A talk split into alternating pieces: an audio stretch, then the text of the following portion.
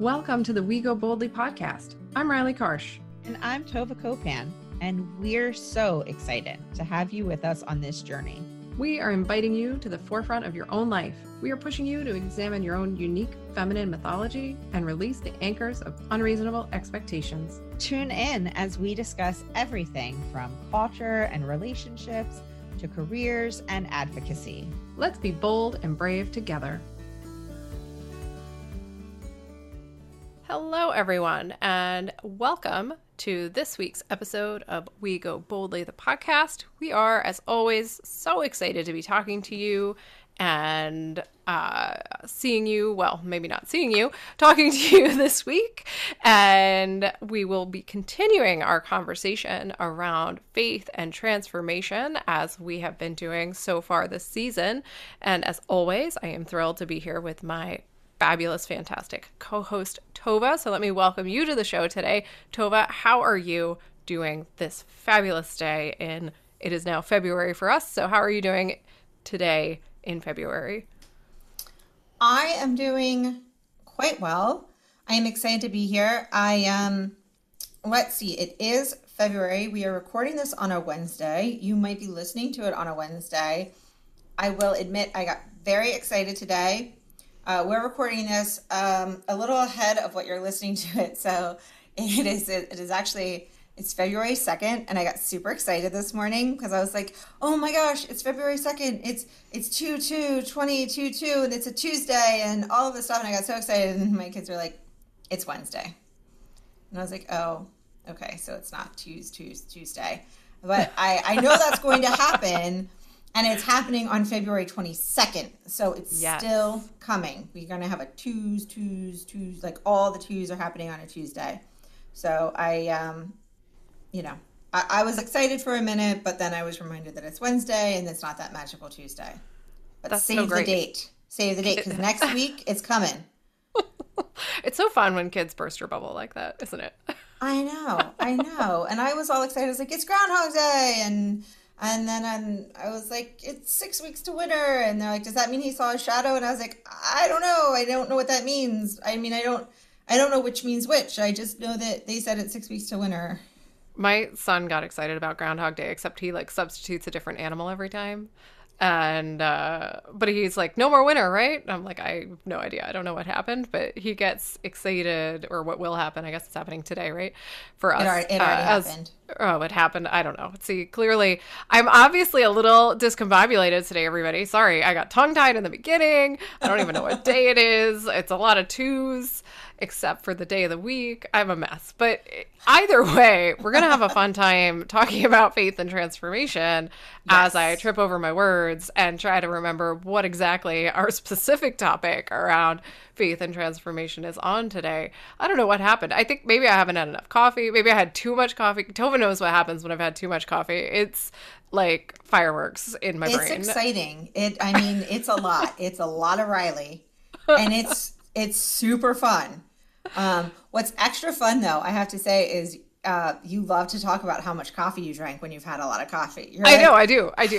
like, I think I, I think I might have just had too much coffee. I think that might have been what happened. Like, like maybe, maybe, maybe. I don't know. can we can we move on? I don't know. Um, yeah, no, it's it's it's annoying. It's like the like I talk about the weather too much. I don't know. It, like things go awry is what happens. But I think we've taken up enough time introing for today, and we will simply move on to the topic of discussion.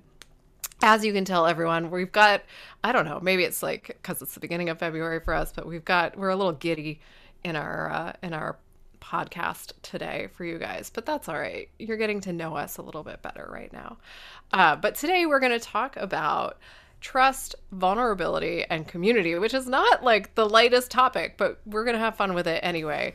And we're going to talk about trust, vulnerability, and community and how that relates to the ways in which we build our own sense of faith and and come about uh, or bring about transformation in our lives. So I think what we'll start with is Tova did the research for this episode which I am very grateful for because we've been struggling researching this season. Um, so she took this one on. But what we're going to start with is talking about trust and vulnerability and how it sort of comes into play in our lives and and some of the sort of scientific background for how we experience trust and vulnerability and and how it impacts us. So Tova, I'm going to turn it over to you for a minute to sort of kick us off in in laying the groundwork for what you found in your research on trust and vulnerability. Yes, we, we have definitely struggled because sometimes some of the research around faith and transformation and specifically faith has a a certain slant. And as as you can tell when we are having conversations about faith we want it to be a broader spectrum about spirituality. And sometimes it gets very focused uh, the research does get very focused in one direction or another. And when i did the research on trust and vulnerability i ended up looking beyond just faith right? And let's just really look at sort of the building blocks of trust and vulnerability.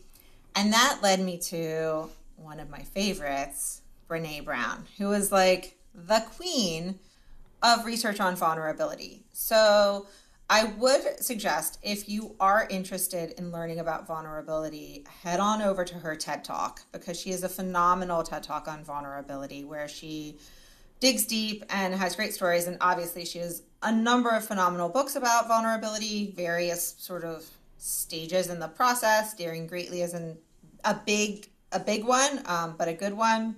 And if that's not your jam, there's also just a Netflix special that you can yeah. enjoy. right. You could just so, watch it. Yeah, just watch it. Um, but, you know, trust and vulnerability go so, they're so intertwined. And the fact of the matter is, there's a reason that these are important building blocks of whether it's building a community or building a faith community or building sort of a, a personal faith journey because you need to either have trust in yourself, you need to be open to an experience in order to have this experience be able to unfold. So let's just start with some basic definitions. Um, so, trust, and now this is defined by scholars, in this case, organizational scholars, because I want to look at this from the perspective as though as trust when it's interacting with others is our willingness to be vulnerable to the actions of others because we believe they have good intentions and will behave well towards us. Um, and so I also like to think of that as, you know, that we'll be willing to trust ourselves, right? Because we believe we have good intentions towards ourselves. Um, and vulnerability is the willingness to show emotion or to allow one's weaknesses to be seen or known, the willingness to risk being emotionally hurt. Now, I'll be honest, I had to dig a little deep for that definition. It was not the first one off like Merriam Webster's top of the list um, definition. A lot of the uh, definitions when it came to vulnerability had to do with basically being weak or being open to attack and things that I think either are from a different perspective of vulnerability and maybe one that if we used would not put us in the best perspective when it comes to vulnerability. Um, but you know, or, or, maybe an antiquated view, or one that if someone said, "Well, being vulnerable equals weakness," right? Right. In a in a bad way. Um, so I threw those out and I kept digging until I got to what is, I think, a a more reflective of our understanding of what being vulnerable is, which is a willingness to be seen, um, a willingness for your weaknesses to be seen, for your emotions to be seen. And so those really are trust and vulnerability are really necessary in order for you to let yourself be open and for you to let yourself to truly be a part of something larger than yourself. And whether it's to be something larger as in a organization a church a community or even a spiritual experience. And we've We've talked about trust and vulnerability in the past and how it can be necessary to sort of fit in or to build friendships. Um, but we're looking at it now as sort of that necessary building block to be part of your your faith journey i guess is the best way to describe it yeah, and I think, you know, a couple thoughts on vulnerability and and then we'll take a quick break, but one, I think those definitions are so culturally biased and so founded in an antiquated belief in what what it what weakness is and what it means to be open and so to allow people to see who you really are and to see your emotional side is, you know, I, I think we see it in our culture all the time. We see it shown in movies and on TV and, and wherever you get your, you know, so called entertainment. Um, we see those kinds of images as being portrayed as being weak, right? And so it's only natural that that definition would pop up over and over again. So I'm not at all surprised, Tova, that that's what you found and you had to sort of dig, dig, dig to find a more um, accurate for our discussion anyway definition and accurate to in my opinion definition of what it is to be vulnerable. And and I think vulnerability is is a, is a real strength personally. And it's eh, you know I think we talk about it all the time here that allowing for vulnerability in your life is foundational to any kind of long-term change or any kind of long-term growth. And so um that definition, of course, didn't surprise me, but um, it might surprise some of you. So if it's interesting, and that's one of the reasons we get so hung up on definitions here, because words have such an impact. And we talked about this way, way back in I don't know, season one or season two of the podcast, how much words matter and how impactful they are on our understanding of the world around us and the way in which we feel and think about ourselves and and um, interact with people and interact with our ourselves. And so that's why we talk so much about definitions and why we sort of lay the groundwork in this way because when you routinely say things to yourself and when you say them over and over and when you say them to your kids and your family members and your friends they become ingrained and you start to think a certain way based on the words you're saying. And so if every time you talk about vulnerability you think weakness then that's how you're going to feel about it and you're going to you're going to internalize that sentiment. But if you flip that definition and think strength and you do it intentionally and repeatedly you can change the way you feel about the word and you can you can change the way you internalize the word. And so i just i, I felt like we needed to sort of talk about that a little bit before we move on to talking about sort of the building blocks of trust and and how we how we build this process throughout our daily lives. Well, and and you know something you just said reminded me of some of the research I was reading, and it was a section of the research that was about um, organizational organizational strength and, and vulnerability, and how how you can use uh, what they called vulnerability based trust to really strengthen your organization. And one of the suggestions was to share your weaknesses. And they said it in such a way, as a leader, right? A leader would share their weaknesses with others and ask for help. And when I first read it and the way they wrote it, it kind of took me aback like, you don't want to share your weaknesses. But also, it just had this assumption that everyone has weaknesses. And we are so concerned about sharing our weaknesses, right? And we don't want to ask for help. And I know I've said on this podcast before, um, and we can get to it later, we can get to it now, that um, because they call it the vulnerability loop, right? That like you need to be vulnerable in order, you know, you need to ask for help in order to establish trust, essentially. Like you have to be willing to be the one to to be vulnerable first. But but there was just you know the fact that the the organization the, the suggestion of this article was and i believe it was an article from forbes was basically like you have to share your weakness. You mr or mrs ceo ms. Ceo need to share your weakness recognize your weakness and then ask for help. And that is how you will start to build trust. And the matter of fact way they said it like of course you have a weakness everybody has a weakness. And and it just like obviously I have weaknesses. I could make a list of them. And right. But right. Just the sort of like, oh, that's right. We do all have weaknesses. Of course we do. And we shouldn't be we shouldn't be surprised that everyone does. And just like we all have strengths. And just like we have things that we do sort of like so so, right? Like um and so there shouldn't be judgment from ourselves that there are some things that we don't do as well, right? But we put such energy into not liking the word weakness.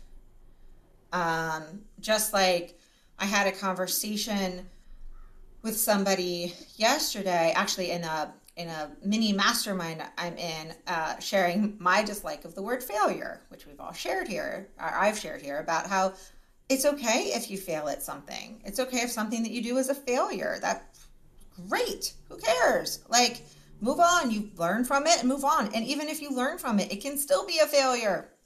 We all fail, you know, like it, it's that's fine. People aren't failures. You can fail at something that you've done and move on with it. But we just give so much power to these words.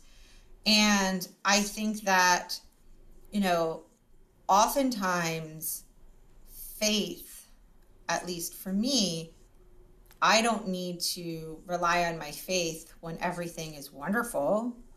I need to rely on my faith when I am feeling most vulnerable when I am feeling my weaknesses, when I am struggling, that is when I need to dig into my faith bucket and find. It didn't take that long. I don't know how long. No, it didn't. This, it, didn't. it didn't take that long for me to bring out the faith bucket. Faith buckets but, came out. yep. But like you know, find my find my faith is is when I'm feeling my weaknesses the most, and so I need to make sure that I'm willing to share them because at least with myself because they have to be there in order for me to sort of strengthen my faith. Like it it all has to be there.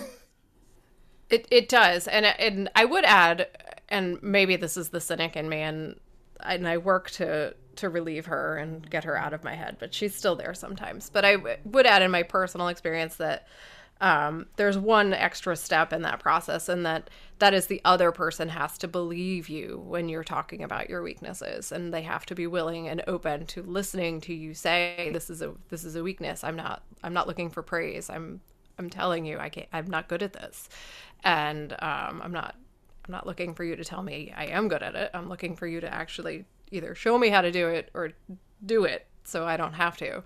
Um, and in my personal experience as a as a woman in corporate world or as a woman in politics or a woman in various settings that often um, is a is a struggle. And so i would say that this is that's just one little extra step i would add to that to that study that whoever you were re- re- whoever's research you were reading that they might might consider adding that that's a that's a real thing that happens. And um, you know, I don't know. I I mean, I know several people, other people who's it's happened to. I've seen it happen to other people. It happens to me routinely. Um, and it particularly happens when you're a person who's used to being in charge and you're good at being in charge, and then you and you are willing to acknowledge your weaknesses and shortcomings, if you will, um, and you're not ashamed of them. You simply are just like, nope, I'm actually just not good at that particular task. And so I need somebody else to step in and do it. Um, and no, I don't feel like it means I'm a failure. It means I'm not good at that task. And can you do it? Um, and I've found that on multiple occasions, many, many occasions, that that was looked upon as bragging or seeking praise or seeking um, somebody to pick me up and tell me, no, no, you're actually good at it, when in fact it it it was the exact opposite. And so it's an interesting conundrum that I think people find themselves in when they're willing to acknowledge their weaknesses sometimes. Um, so that's just one level of like red flag to throw in there for people. Well, yeah, I mean, I think that there is. Um, so I just finished uh, listening to the memoir, or I guess it would be a memoir of Colin Jost from um, uh, the Weekend Update guy from SNL. Yeah, from SNL. Yeah, and he's very self-deprecating, and he's super funny, and he's clearly very smart. And I do think that there is like self-deprecating in the like where it's like he's very self-aware of himself, right? He's like very self-aware. And then there's like self-deprecating in a like but now tell me how great I am. Right. right? Like Yes. and and I think that people are very uncomfortable with other people saying I'm not good at something. And they do want to rush in and say, um, no, no, no, you're wonderful. You're great. You're great. And then you need to be able to like almost push back and say, no, no, really, I'm not good at this. I don't care that I'm not good at that. I don't, Right. I'm not working on it. Um, I just really need someone else who's good at it to, to do it. Like, um, and the, the, uh, so the official vulnerability loop experience, and I didn't include examples, and I probably should have, um, is that like person A sends a signal of vulnerability, whatever that is, either maybe telling a story of some kind or ask straight up asking for help, right? And person B detects the signal, like, ah, that person needs help. Then person B responds by signaling their own vulnerability, like, oh, okay, I also need help with this thing. Person A detects that signal, and then a norm is established of like being able to mutually ask for help. And that is theoretically how it should work. But I think it does take a top down sort of, especially if you're in an organization or in a community.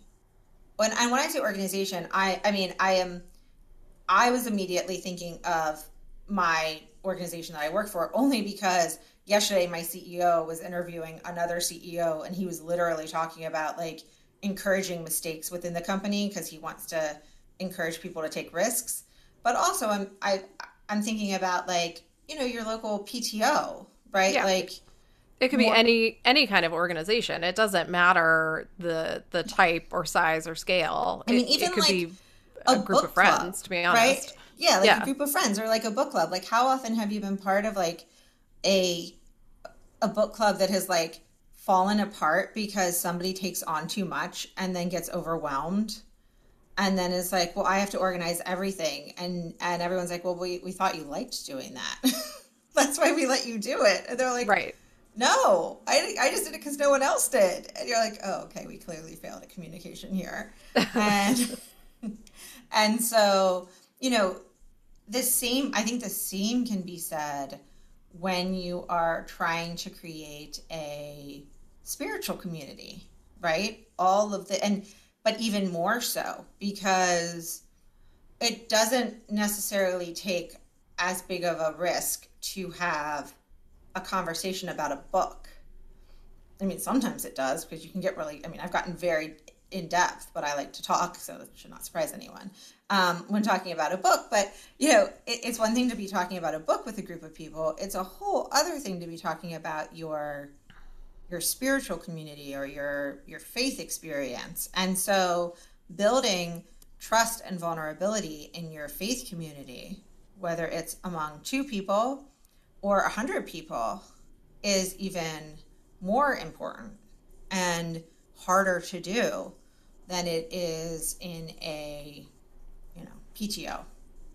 Yeah, and we we do need to take a quick break, so we're going to do that now. But when we come back, we'll keep talking about um, sort of building that trust in within whatever faith community it is that in which you reside. So we'll be right back. Both Riley and I are lucky to have worked with incredible coaches throughout our lives. We knew that we wanted more meaning out of our lives, but we weren't sure where to start. Our coaches made all the difference. They gave us direction and support when we needed it most. Now, we are fortunate enough to be coaches ourselves, and we are excited to pay it forward. We can help you uncover your purpose and live your limitless life. If you would like to work with us, check out our services at www.goboldlyinitiative.com. We can't wait to talk to you. Now, back to the show. Okay, so we are back. And as we were talking about before the break, um, when you are thinking about your own personal faith community, whatever that looks like, whether it's a, a religious community or if you are a part of a you know a, a, women's circle or a you know a smaller spiritual community whatever it looks like for you there must necessarily be some degree of trust and vulnerability in order it in order for it to be functional right?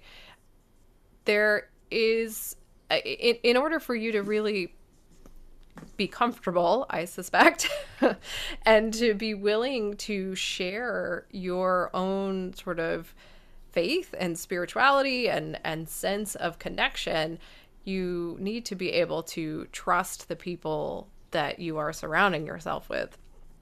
And so, where does that come from, and how do you develop that, and and kind of what's the grounding for that? And that's that's that's kind of why we're talking about trust and vulnerability and how do you build it and how does it how does how do you create it right because it doesn't just happen from one day to the next it happens over time and through relationships and conversations and through watching people interact and the way in which they behave and the things that they do and say and so there are a lot of building blocks of trust and in Tova's research, he laid out a bunch of different kind of building blocks that researchers and scientists have come up with. And so we'll just talk a little bit about what that looks like so you can kind of get a basic understanding of what the science says. But I also think that intuitively we can sense, right? Trust, right? We can sense who we can and can't trust. Now, not all of us. Sometimes that sense that sense of intuition is is a little off and sometimes we don't trust ourselves enough to trust other people and that's really important to be aware of and that might be because of how we grew up or things that have happened to us or because we're not at that level of self-awareness yet where we feel confident in our own intuition. So those are things to keep in the back of your mind and that's one of the reasons why we want to talk about these building blocks of trust so that you have a basic understanding of where this develops and and things to look for if you aren't comfortable and confident in your own sort of I'll, I'll call it knowing or intuition. Well, before you dive into that, um, I do just also want to add that these are some of the same building blocks that you need to establish trust with yourself, mm. right? So, so yeah. um, as you're talking about like knowing yourself, right? And and understanding your own voice and and who you are. Um especially if if these kinds of faith experiences are something that you are very personal to you um building trust within yourself is incredibly important. And these are the same building blocks that you need for that. Yeah that's such a good point tova. It's um it, it's the same process. And i i forgot that to be honest. I hadn't really like it's the same thing, I, I right? Think, I think that's part of the. I mean, I think we all forget that sometimes. Yeah. Like, and we forget that like that we can actually make the same effort that we would make to build trust in our in our children or in a friend. Yep. We can actually think, okay, there are actually steps I can take to build trust in myself again. Yes. So if you have gone through a, a difficult period of time or if you maybe if you never spent a lot of time getting to know yourself or you know if you haven't taken our our inner voice course for for some reason you should. But if you haven't um you know if you haven't taken the time to get to know yourself and if you feel like you're lacking in that self-awareness and this is not to be very very clear there is no judgment from us to anyone listening because Tova and I have been walking these paths for a very long time and we'll be continuing to walk these paths of figuring out who we are in the world and what we're supposed to be doing and how to do it. And it's not there it's just not something i'm willing to judge. It's hard. It is hard work. Um, but if for whatever reason uh, you are struggling to hear yourself or know yourself i urge you to to work on it because there is nothing more amazing than hearing your own voice in your own head going I know. Just I know. And being able to make a decision and walk in a direction and know that you're making the choices of your own volition.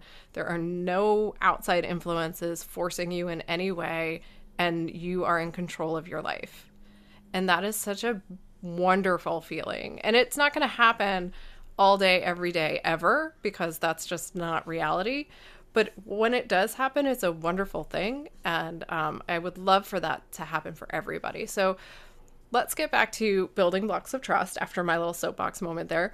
Um, and talk about how how we do this, right? So one of the things, the one of the first things is reliability and dependability, and that is defined as a person or group that is true to their word and fulfills their commitments and or ugh, encourages trust. So how does that play out? I mean, I think it's pretty obvious. Like, right? It's it's very it's very self-explanatory. But how does it play out when you're talking about yourself? And this, I think, this is a great one for me because this is my essentially my my word of the year, and that is showing up for yourself over and over and over again. When you have committed to yourself, showing up for yourself when you say you will. It does not mean beating yourself into the ground. It does not mean being mean to yourself in your head or berating yourself when you have failed to do something that you said you would do. But it does mean if you tell yourself you're going to do something, try to do it. If you want something, if you have a goal and you've put it off because you've put everyone else first, make your goal your goal and go for it because you deserve it. It means showing up for yourself. And then outside of yourself, right? Reliability and dependability. If people say they're going to do something and they do it, they're they're reliable, right? Like we know what it means. And I would also just say if you are if you are leading people or you are trying to lead people, it means setting realistic expectations mm, for yourself, yes. right? So it means you know well that they can have for you, right? So but you're setting them. So you need to be realistic of what you can do, right? So it would be better to plan to have one event a week that you can attend than to have three events a week if you're always missing one even if you're showing up for two right? Like that's that's how you don't build trust is missing things that you say you'll be at. But if people expect you to be at one and you can always be there awesome right? So that that's that setting up expectations and and then you become dependable and people can expect you to be where you say you're going to be. And we know what we know what that looks like but i think that a lot of times um, we just get in such a comparison game that we kind of forget the ball right? We kind of forget what the whole point of all of this is sometimes when we're trying to do things that that we set such high expectations for ourselves when when that's not the point of it. The point is just to just to show up. When we say we're going to show up, it's not to be the best and be everyone, you know, to everyone and everywhere for everyone. It's just to show up when we say we're going to show up. Um, and that that is so important um, to this to that's the the base the base of the building blocks of the pyramid of trust i'm just making up things i like it pyramid yeah. of trust it's good. Yeah. Um, the next thing is transparency. So again, I think it's pretty self-explanatory, but well, you know, it's it's it's sharing your thoughts, feelings, considerations, telling people what's going on and just being open and honest. I think, you know, and and being honest with yourself and that is probably even harder than being honest with other people. So, the minute you start being honest with yourself about what's in your own mind, it will be a lot easier to be honest with other people. Um, I, yeah, I don't, I don't know what else to say about that. To be honest, um, yeah, a lot of honesty happening in that sentence. Yeah, that is a that's a that's a doozy.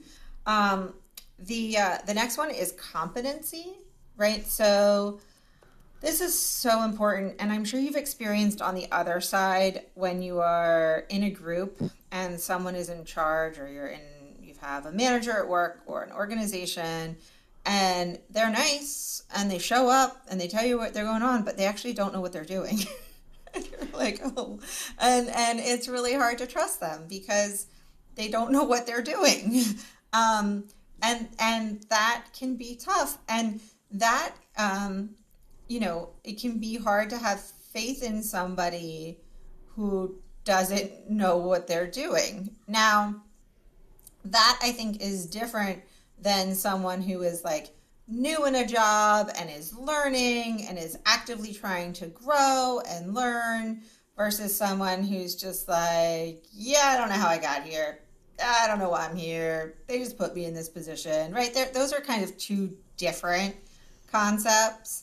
And so when you're looking at yourself, you know, remind yourself that you're that person who's just new in that role and you're growing and learning, right? You're not the person who's just like, yeah, they just put me here. I don't know how I got here. like, because I, I think that's that's something that we can be so hard on ourselves. We're like, well, I'm just not competent. I'm just not competent to be me. Like, you're really the most competent person to be you that there is.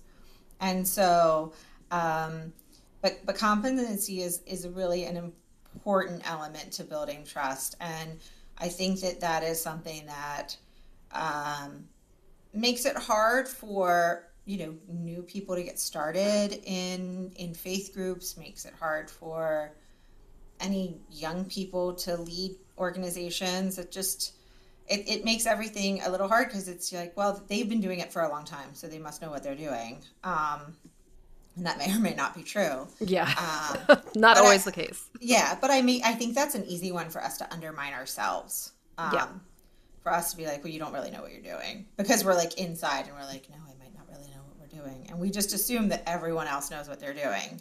Um, and so I think the fact is that that we don't, but you are as competent as you can possibly be, or anybody else can be, as knowing who you are, right? So you're you're the expert on yourself or you're as close as anyone could be and you're in the process of figuring it out.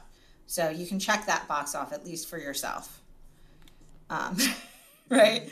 Um, so the the next one is uh, you know there's a bunch of words um, as part of it but authenticity right? You just need to be authentic. And i think that people can feel that right? They can feel if someone's being authentic. We know authentic leaders when we see them. And we know when we're not being authentic to other people. I sometimes think it's harder to tell if we're being authentic with ourselves. I think this is sometimes how we can use um, busyness or certain things to distract ourselves. Sometimes it's almost easier to lie to ourselves than it is to lie to other people. I think let me rephrase. It's a lot easier to lie to ourselves than it is to lie to other people. Yes yes it is. Um, but when you are you know as part of a community um, i think especially when you are part of a faith community authenticity is, you know, uh, listen, I, I could say this, I, I will say this probably for every single one. This is the most important one. I mean, th- these are all so important, but this to the one feels like this is the one that when you walk in the door, it can reveal itself right away and you could turn around and walk out. Like you might not know the competency, you might not know the dependability when you walk in the door, but the authenticity is something that you can feel. Yeah, this is the one where I think your knowing will kick in fastest, right? Even if you struggle with your own intuition, even if you know, you ignore red flags left and right in your own life. I think authenticity is the most obvious to most people. And when somebody is being disingenuous or inauthentic or, you know, put more simply, if somebody is saying something that doesn't actually align with what they really believe on the inside, um, it is generally more obvious than not. People are not as good at lying as they think they are. And so, eh, you know, I mean, listen, we're both lawyers. We we know this. Um, and eh, and it shines through and it, particularly in the arena of faith. And so now people buy into the lies all the time because people believe what they want to believe. But I think that these things shine out of of people and you can see them if you're open to seeing disin- disingenuous behavior and belief systems. So I do think authenticity is probably the biggest um, or inauthenticity, I should say, is probably the biggest red flag out there for for people to not trust. Um, and on the opposite end, of course, authenticity for people to trust. So I, I, I agree with you. I guess is my long-winded my long-winded version to get to. I agree with you, Tova. All right. Um, so there's two more in the list, and then we have to take one more quick break, and we'll and um, and we'll come back to you guys. But there's fairness, and uh, you know, that's again, it's pretty self-explanatory. Just understanding that you, it can't. Life is not all about us. It has to be about other people as well and that we have to live in a world where we respect that sort of give and take and then as we talked about sort of at length the there is vulnerability and openness and we need to be able to acknowledge our our mistakes and our innermost feelings and be open to communicating those and be open to being vulnerable and those are our building blocks of um, of trust in the world. And so hopefully you have taken some of those in and you can kind of start to internalize that in your own life and use that to help you build trust within your relationships and build trust within your own sense of of your faith communities and your whatever those look like your you know your faith experience. Um, we are going to take another quick break and when we come back let's talk a little bit about transformation and the way in which communities impact our transformation and our our what transformation looks like in our lives. So we'll be right back. We launched our podcast with the goal of reaching other people who might be struggling or looking for something more out of life We've been broadcasting for almost a year, and we are proud of where we are today. We have so much more to say and so many more people to reach, and we can't wait to keep growing and learning and talking with all of you. We need your help to keep going. Every episode takes time and money to create, and we would love your support. If you like what we are doing, please support us by joining our Patreon community and becoming a monthly subscriber. Join our Patreon community today at patreon.com slash we go boldly. Now, back to the show. Okay, so we are back. And as I said before the break, um, we haven't quite gotten to this concept of transformation yet in this episode. And um, to be perfectly honest, that's because I wasn't sure how to tie it back to the earlier conversation about trust and vulnerability.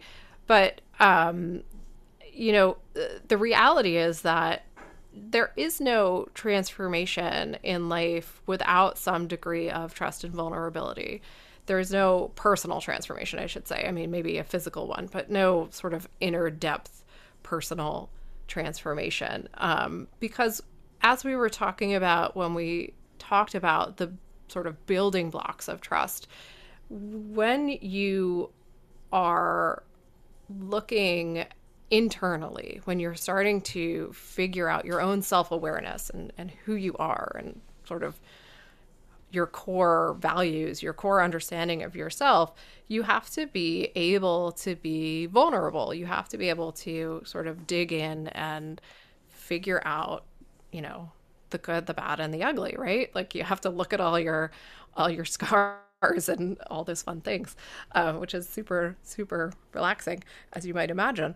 Um, but in doing that is where you find those transformations, and as we've said, sort of every episode that we've had, whether it's a uh, an interview or just Tova and I, um, transformation is not necessarily a big kaboom of like one minute I'm one person and the next minute I'm somebody else. I mean, in fact, it's never because you're never going to be somebody else. Sorry to disappoint everyone. Um, but it could be, you know, these small, like small changes over time.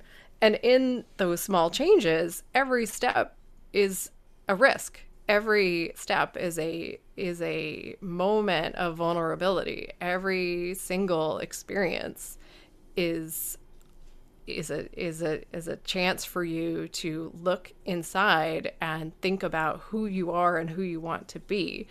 And so how does that relate to your communities? Well it depends right? And isn't that a fun answer? But it really does depend. Well, a lawyer um, answer. Yeah i know right? I'm putting on my lawyer hat today, everybody. It's been a long time. Um, it, it, it does depend though right? Because if you're if you're thinking about your faith community in terms of a large religious organization maybe your transformation has to do with all of the rituals that go along with that. And maybe it comes along with each of those steps you know because because there are there are big rituals involved in in those steps. And so those might be your the moments you key to for your transformation but you know maybe it's confirmation or maybe it's um, I, can't actually think of any other rituals all of a sudden because my mind is blanking but maybe it's those bigger moments in your a life. Mitzvah. a bar mitzvah exactly. Um, and that are transformative for you. But if you're thinking about your you know your community maybe it's um, and by community i mean like the the literal place where you live maybe it's um, you know maybe it's getting involved in some committee in your town that was really moving for you and and you really cared about it. I, you know and that for you was a a transformative experience. You got involved you felt like you were part of a team you really liked everybody you guys you know you did something together and you cleaned up a, a park and you rebuilt a gazebo and it was like ugh, maybe it, you know that really like fomented some sort of community for you and it was the first time you ever felt like you belonged. I, I, we don't know what the moment was but those moments of transformation are about trust and vulnerability and belonging and being a part of a community and that's the way in which communities can transform our lives. Well and i know this is a cliche of like a variety of romance books, romance movies, it's usually causing the very serious, straight laced man folk to suddenly care about something. But caring about something is an act of vulnerability, right? Mm-hmm. So putting yourself out there, even like in yourself. And I'm not going to lie, when I say a lot of this stuff about being self aware, I do picture the characters from In Inside Out like running around and having conversations in your own head about what's happening in your own yes, head. Yes. So yes. there is actually like people talking about themselves um, somehow. But and I'm like making myself dizzy, crossing my eyes here, thinking about it. But um, that's great. Like, that's good. I like it. But putting yourself out there and caring about something and knowing that everything that you do, at least the way I view it, anything that you do that is different than the same thing that you do every single day, you are risking changing. Like picking up a different book, reading a different um, reading, watching a different type of television show, talking to your neighbors, joining an organization that's cleaning up the local creeks, whatever it is, whatever is different than the same thing that you do every single day, you are risking transforming. You are risking changing. It might not be a huge, massive change. I always picture these changes as either like Now I'm moving my hands, which you can't see, unless you come to our YouTube channel, which we'll eventually put these on. Um, like a little, like a little shift, right, or a little like a crack, however you want to view it. Like that's how I, that's how I envision most of these transformations, most of these changes is just little cracks, little transformations, little shifts. There's a reason that people love banning books, right? Because one book, literally reading one book can change you. One, a, a, a, a book, a book with freaking pictures in it, like barely any words, can change you. So you join a organization because you care. All of those little things can change you, and it takes vulnerability to to do those things. It it takes, dare I say, a leap of faith to be willing to like do those things and to to risk something. And one thing that um, i read that it's my the favorite thing about everything that i read and all the research and it came from an mit study if i remember correctly. It was this very long study. It's the only thing that i shared with riley sorry. But it said that like vulnerability doesn't come after trust. It precedes it. You have to leap into the unknown and just, you know, hopefully the trust is there underneath you. But but you just have to you have to leap. You have to take this risk. You have to care about something. You have to be vulnerable. And that's when the transformation happens. And it might be so small that you don't even see it. You might not even notice it. Yeah, and it might be so small that it just sort of sits there and you look back at it years later and you go, oh, that was the moment, right? Like you may not even realize it's happening.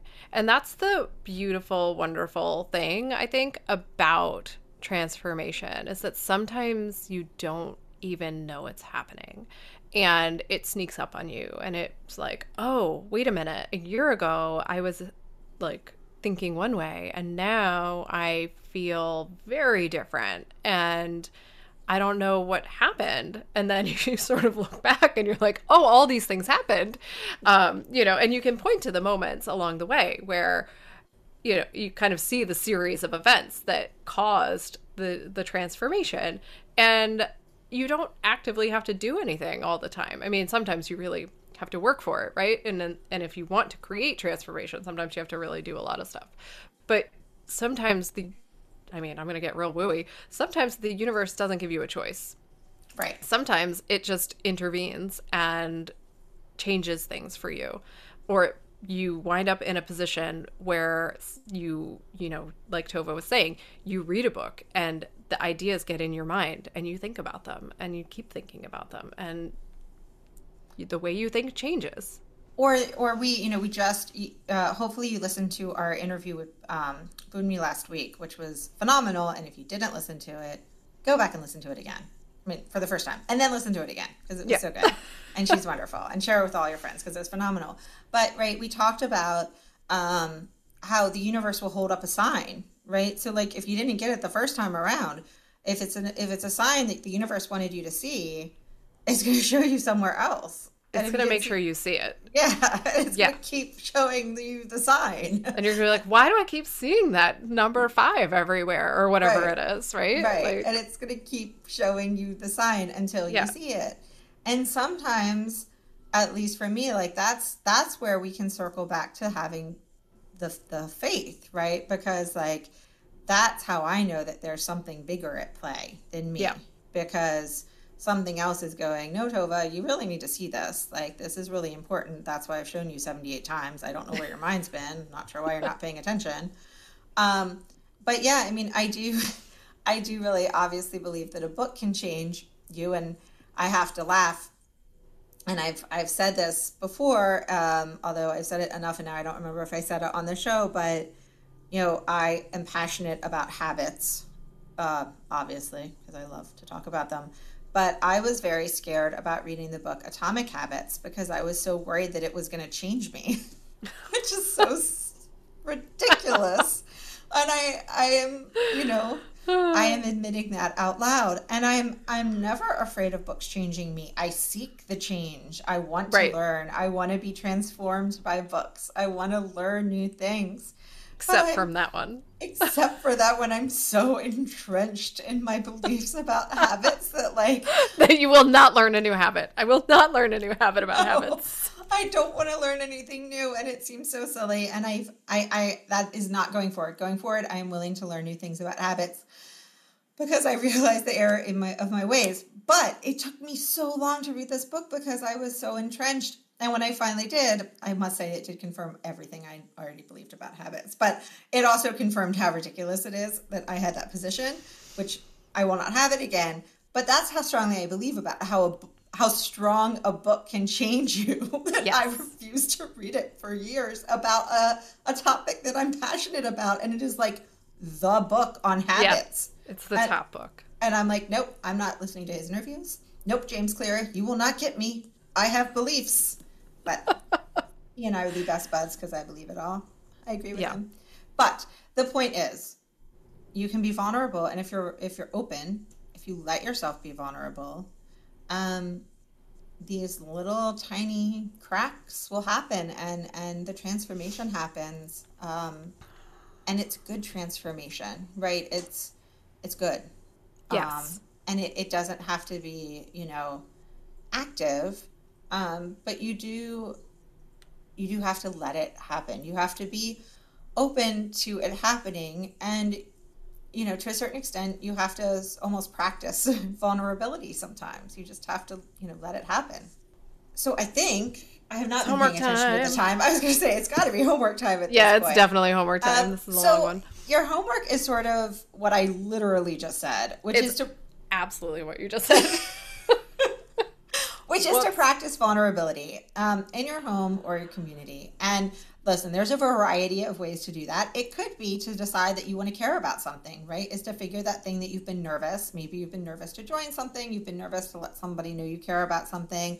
But another kind of fun way is to like share a mistake or a weakness, something that you wouldn't normally do, maybe in a setting with others, a setting in an example with others. And this um this doesn't have to be as scary as it sounds, right? But a way to make yourself vulnerable in the eyes of others. So I will use an example. Um, I am partnering with another mom for the fourth grade farewell committee in my uh, elementary school, and we are on the yearbook committee. And I have ho- told her on more than one occasion that I need accountability or I will not do things and I need deadlines. I need deadlines, otherwise, I will not get things done. Riley's shaking her head like, Yes, I know this about you, Tova. um, and I This is need, true. and I need accountability. And I'm good. I mean, I'm good at doing things. I am I can yearbook with the best of them, but I need deadlines and I need accountability. And um, you know, we need to make sure that we work together and set those together. And otherwise, I will procrastinate too much and this will become very stressful. And so I guess I could have said it in a more like these are my weaknesses ways, but I was basically letting her know my weaknesses. And so we are meeting this Sunday so that we can work together and we can set a plan and deadlines and all that good stuff. But it could be as simple as that. Like if you have a project with somebody, if you're working with a friend with somebody, you could say, you could kind of let them know, like, what a weakness is of yours.